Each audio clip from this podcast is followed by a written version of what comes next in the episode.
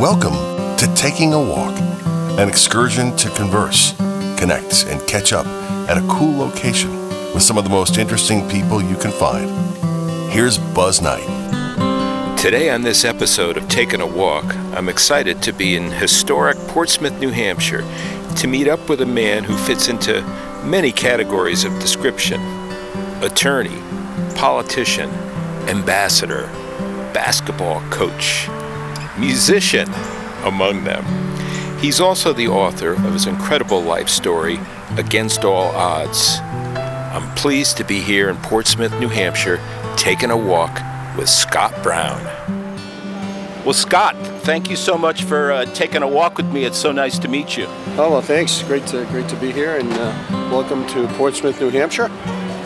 Beautiful village. Uh, I think you have a little history here, uh, probably walking, running, cycling uh, here in these parts. Yeah, yeah. I was born actually. We're going to walk down to the uh, the river, and across the river is the Portsmouth Naval Shipyard, and that's where the birthing hospital was for Pease Air Force Base, where my dad uh, was in the Air Force, and my mom was a waitress at Hampton Beach. And uh, they met and fell in love, had me, and here we are. here we are. My God. Well, this is uh, it's an honor uh, to be here.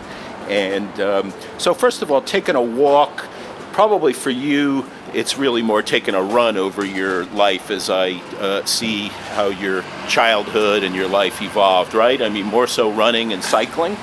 Yeah, listen, I, I think I was probably one of the original kids who had, I don't want to be disrespectful, but probably like some form of ADD, you know, where I was like, go, go, go, go, go. I'll never forget when I was younger. Uh, I lived with my, you know, because my family was a little dysfunctional. I lived with my grandmother, and uh, she would, I would, obviously, I was a terror, and she would actually wouldn't hit me, wouldn't yell at me.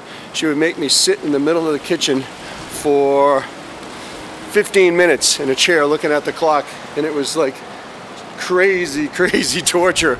And uh, but it just made me like stop and slow down, and that was the worst thing you could do for me. But yeah, I've always been, and then obviously as I grew, was growing up, still very energetic. And my mom gave me a basketball. I said, "Here, just dribble it, just go." and that's what I did. I took it everywhere, you know, on dates. Used to sleep with it. Used to talk to it. So it seems kind of funny right now, but uh, you know, it's what got me kind of through some of the tough times. Well, I was going to say it saved you in so many regard. I mean, at various points, um, either to keep you occupied or uh, get you away from some of the problems that were going on uh, in your family life, right? Yeah, yeah. Listen, uh, sports, if it wasn't for sports, a good coach, a good uh, teacher, and a, and a judge that gave me a second chance, I'd either be dead or in jail. There's no doubt in my mind. I was going down just a, such a bad path. And I wasn't a bad kid in reflection. I was, I was just angry, you know, angry that my mom and dad were battling, and I was angry that they were married and divorced four times each, and angry we kept have, having to move, angry I couldn't get enough food, just angry, angry, angry. So, where is anger now in your in your life? Uh, it, we all have anger, and for someone who's been through what you were through in your life, um, is it ever possible to erase that anger? Yeah, yeah, of course it is. Yeah, I, I, I'm actually, I feel pretty balanced now. It takes a lot to get me angry. Like, you know, someone will say, don't you hate that person? I'm like, ah, no, I, I let's cross over here. I'm like, no, I, I really don't. you know, it takes a lot to get me angry. Uh, and uh, I, I, don't think I hate anybody, uh, but we actually, uh, you know, just find a way to prioritize things and recognize that you know, I personally don't sweat the small stuff. I don't, you know, focus on the negative. I try to find solutions and, and ways to, uh, you know, just kind of move forward. So Judge Zoll, that was yeah, that's how you Sam pronounce Zoll, it, yeah, right? Sam Zoll, yeah. So he taught you an incredible uh, lesson. So yeah, I, listen, I was hanging around with some older kids. I was stealing records. Uh, I would I had farmer pants and a jacket. I would take and slip them in the farmer pants and button up the jacket and walk out like you know waving at everybody. So uh, it was uh, I got caught, and thank God I got caught because uh, you know, I, I went into the judge's chambers, which you couldn't do today. And I remember my mom was kind of yelling out in the out in the anteway and um, in the chambers, and the judge says, "Hey, uh, I see you. Uh, you like music?" And I said, "Yeah, yeah, I love music." He goes, "Oh," we started talking about music. I said, "Wow, this guy's pretty cool." He says, "Well, you know, what, like, what do you do? Like, what you like sports?" I go, "Oh my God, I love sports." So, what's your favorite sport? And I'm para- I'm kind of you know shortening it a little bit, but I said, "Well, uh, basketball is my favorite sport."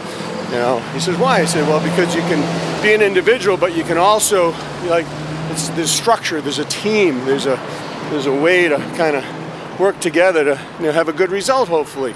He goes, "Wow, that's amazing." He said, "You into gun?" I said, "Yeah, I average like I don't know, 30, 39 points a game." He says, "Wow, that's amazing."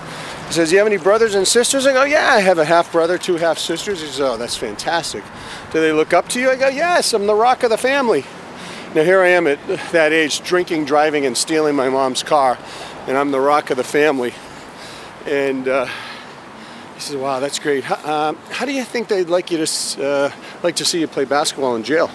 Because uh, that's where you're going." And I'm like, "Whoa!" and he said, "I want you to write me a 1,500 word essay on how you let your your brother and, and sisters down, and how they would not like to see you play basketball in jail." And there's not a day that goes by that I don't remember that.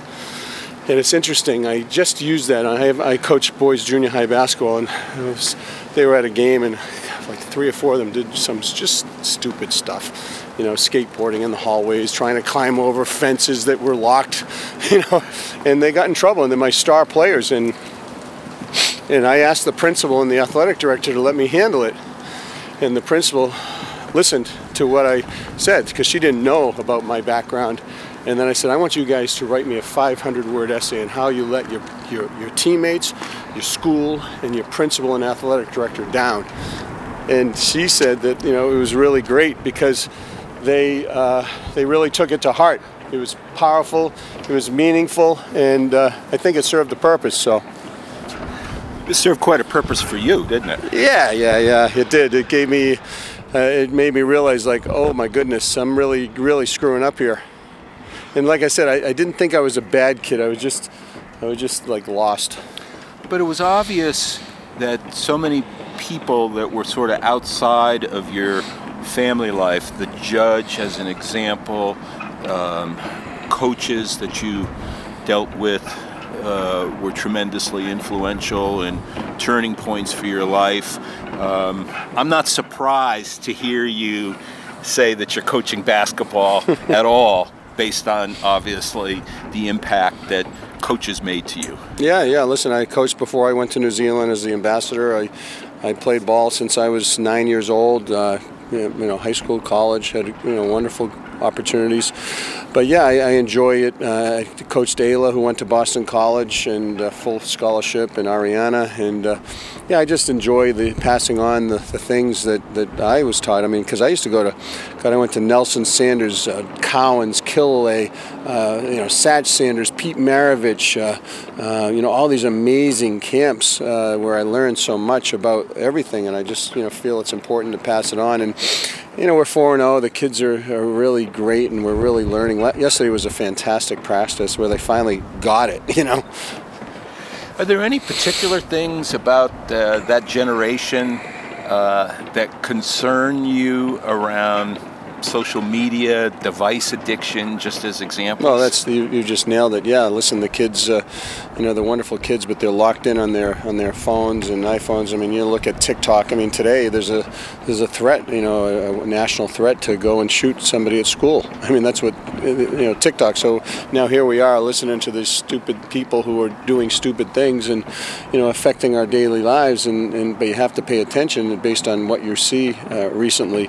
So yeah, I, I would I would I, I remember when our kids were growing up. Mom, Dad, you know everyone has no n- uh, Nintendo, and I would say, you mean no friendo?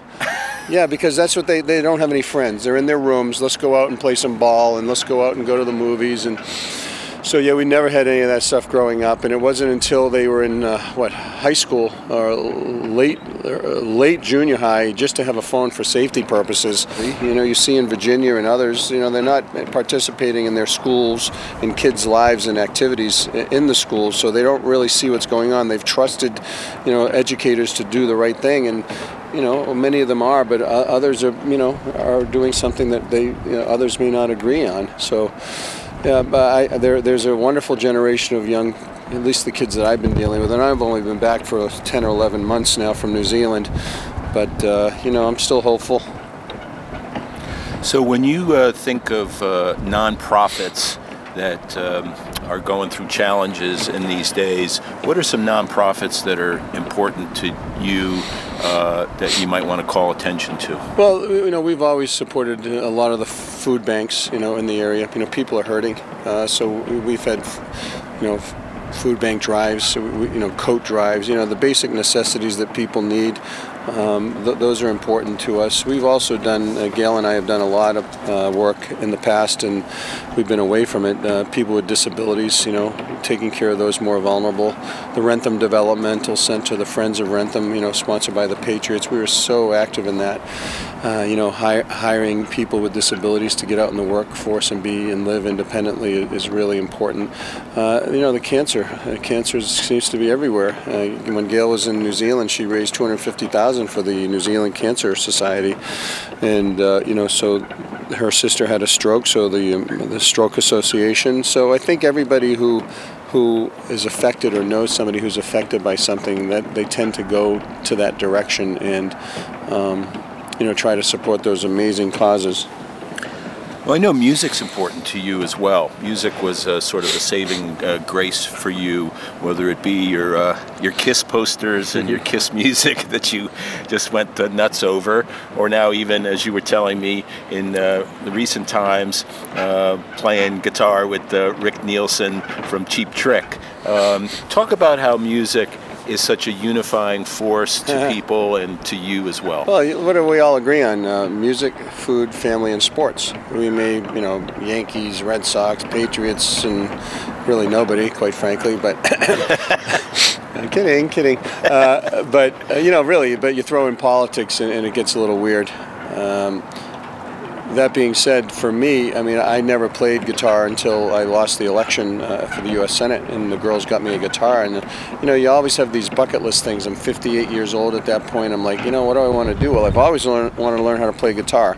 Bang. I always want to learn how to put together and take apart bikes. Bang. I want to learn how to make sushi. You know, make pizza, like flip it up in the air and twirl it around.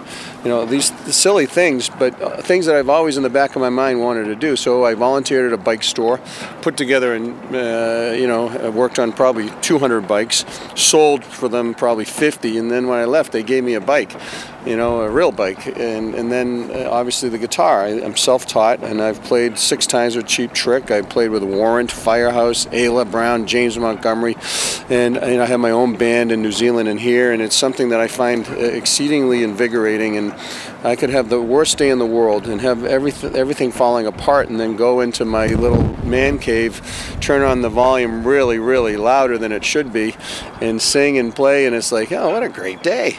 So uh, yeah, music. I think, and, and, Ernie Boch, who's a dear friend, he is the Music Drives Us uh, uh, charity that he has. I mean, he gets it too. You know, kids uh, need an outlet, and to do something that's not technical or, or uh, I should say uh, uh, multimedia in terms of the Facebook, Twitter, TikTok, whatever, and actually pick up an instrument and learn it and express yourselves that way, that's pretty cool.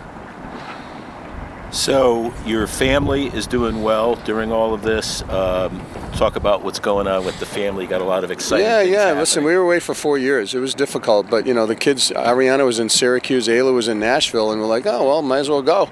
So I went to New Zealand. I chose to go there. The president appointed me, and we had a great experience. And then all of a sudden, Ariana moves back to New Hampshire. Ayla moves to Massachusetts, and they're like, where are you? And well, so we're here. Uh, new grandparents, little baby girl. Uh, she's nine months, and then Ayla's married. Uh, and you know they're all doing you know knock on wood all doing well. You know challenges like every every other family. You know we have our own personalities. We're all Ayla's like a carbon copy of me so we're always kind of banging heads. You know we both have bands. We're both and I, I give her I give her a lot of grief just because I'm a dad you know and anyone who's a dad knows that. And then Ariana is just like mom.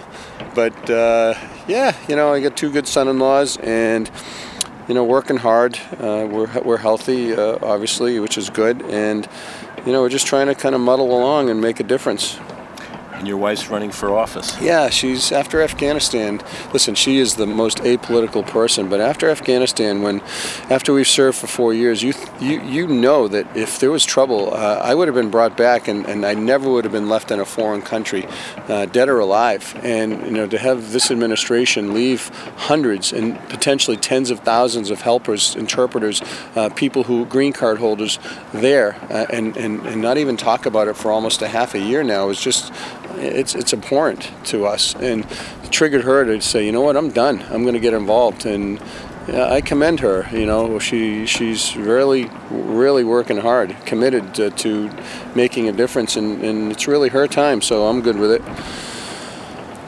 So, lastly, um, so much of your life has been around leadership, uh, resilience, um, dealing in crisis situations. Um, what insight could you provide to someone on a personal basis on how to be resilient in difficult times, and even on a business sense, what advice could you give? Well, uh, I'm I'm the type of guy where the more stress, the better. I mean, I love multitasking. I love like juggling everything and, and finding solutions, almost like a, you know, like a puzzle. You know, how fast can you put the puzzle together and how is it right? So I, I, I even when I'm walking like down here, I'm thinking about okay, these are all the things I need to do today. How can I do them more most efficiently, and and uh, how, how can I you know make sure that I don't have to repeat them and you know, what's that movie with Russell Crowe? I'm not a genius, but I'm definitely one who's always thinking about problem solving, like in my brain. Uh, I would I would encourage people to not uh, get overly stressed out when you're having difficult times. You know, be patient and trust your instincts, and and don't be afraid to ask for help. You know, I'm finding many many many people in New Zealand, believe it or not, it's the highest suicide rate for teenagers in the world. You think New Zealand? What are you kidding? They only have five million people. Yes, the highest rate of suicide for kids, and the common theme is that people just felt checked out and they didn't feel like people cared and they didn't ask for help. In our military military, you have over what 22, 23 people killing themselves a day. Many of them hadn't even served in active duty. So uh, the common theme is, you know what? If you're having trouble, especially now with the pandemic, everybody, you know, being yelled at, screamed at, wear a mask, don't wear a mask, get a vaccine, don't get a vaccine, you know, go out, stay in, you know, you can't see your grandparents if you have a funeral, you can't go to it, you can't visit your loved one in the hospital as they're dying. Are you kidding me? Find a find a way to figure it out, folks, and, and, and let people live their lives. So, but that stress has led to a lot of mental health issues. I believe mental health right now is probably the uh, biggest thing that we're facing uh, as, as a society. And I, I, I, feel that the biggest key to that is just asking for help and, and just kind of you know, stepping outside your comfort zone and, and, and just letting your hair down a little bit and trust your friends and your family. I mean, there's, I have friends since fourth grade. We just went, 10 of us went away for a weekend. And it's like, it's like we saw each other yesterday and we haven't seen each other in four years, at least I haven't. And those are the people you can tell pretty much anything. And so if you have somebody like that, you really got to, if you're feeling desperate, you really have to reach out because I can, I can, I can tell you only from learning and, and listening and observing that when and if you make that terrible decision and you're gone, people will miss you. so that's kind of it. Well, Scott, I, uh, I was born right there, by the way. That's the So yes, I, I, look, does it look any different? yeah, well, I was, I was, literally my first breath was there, and then my first house was over on Islington Street of one of my grandparents. I'm actually a ninth generation New Hampshireite, believe it or not, uh, son of the American Revolution out of Newington, and my daughter's a 10, and my granddaughter's now the 11th. But you know, apparently I'm a carpetbagger here. Well, Scott, uh, thank you so much for your, your generosity and your yeah, time cool. and for uh, taking a walk here in uh, Portsmouth, New Hampshire. Taking a Walk with Buzz Knight is available on Spotify, Apple Podcasts, or wherever you get your podcasts.